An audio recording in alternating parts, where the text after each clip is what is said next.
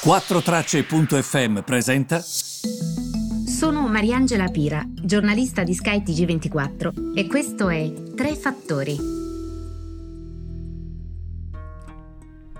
Buongiorno a tutti, benvenuti ai tre fattori di oggi 7 aprile. Allora, c'è da dire questo, che i mercati europei continuano a fare molto bene, nonostante comunque eh, ieri Wall Street abbia subito una frenata, ricordiamo i listini americani sono record, quindi è anche normale prendere ogni tanto una pausa. Questi sono listini che corrono da, da tantissimo tempo.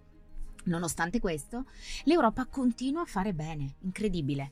Quindi mh, mm, c'è da dire questo, aumentano le fiducie, eh, aumentano, diciamo, aumenta la fiducia sulla ripresa a livello globale. Ieri il Fondo Monetario Internazionale ha alzato le prospettive di crescita anche per l'Italia, dicendo che il 2021 vedrà una crescita del prodotto interno lordo superiore a, che, eh, a quella che pensavano in precedenza.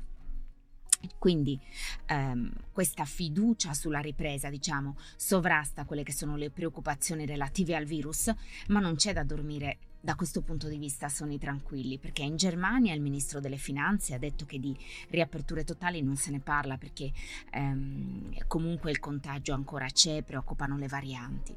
Forse avete visto che in Brasile il numero dei morti in un giorno è impressionante, ehm, un numero record di vittime in un solo giorno. Mm. Quindi se da una parte ci sono i vaccini per fortuna e quindi questo diciamo incrementa la speranza, dall'altra eh, questo virus è molto difficile da debellare. E in Italia, lo avete visto ieri, 421 i decessi. E da una parte quindi preoccupazioni relative al virus, dall'altra invece una um, economia che quando eh, questo virus sarà debellato è attesa in netta ripresa. Il punto però è sempre questo, sembra un cane che si morde la coda. Quando sarà debellato? Quando l'economia potrà tornare a respirare? Perché intanto le aziende chiudono e molte di queste aziende probabilmente non riapriranno. Anche oggi eh, parlerò di questo con i miei ospiti, anche delle prospettive sul fronte del Recovery Fund. E oggi partirà il G20 a guida italiana eh, la proposta eh, del segretario del Tesoro americano Janet Yellen sarà dibattuta. Che cosa ha detto Janet Yellen? Ha proposto una tassazione minima globale per le grandi società per gli utili delle grandi società. E questo approda appunto a questo incontro chiamato G20, altro non è se non un incontro dei ministri delle finanze e dei governatori delle banche centrali. Ed è la prima vera tappa di un tour che si annuncia non certo privo di insidie. Eh, Yellen ha detto stiamo lavorando con i paesi del G20 per trovare una, un accordo su una tassa minima globale che possa ehm, in qualche modo portare anche un beneficio all'economia. Ehm, avere un livello di tassazione che sia omogeneo tra i vari paesi per favorire diciamo, la stabilità, la concorrenza, significa anche ehm, evitare che le aziende na- lasciino una nazione per spostarsi in un'altra che tassa meno. Insomma, ehm, leggesi come frenare la corsa verso i paradisi fiscali. Non ci vuole un genio per capire questo. C'è anche un secondo scopo, che però non è trascurabile.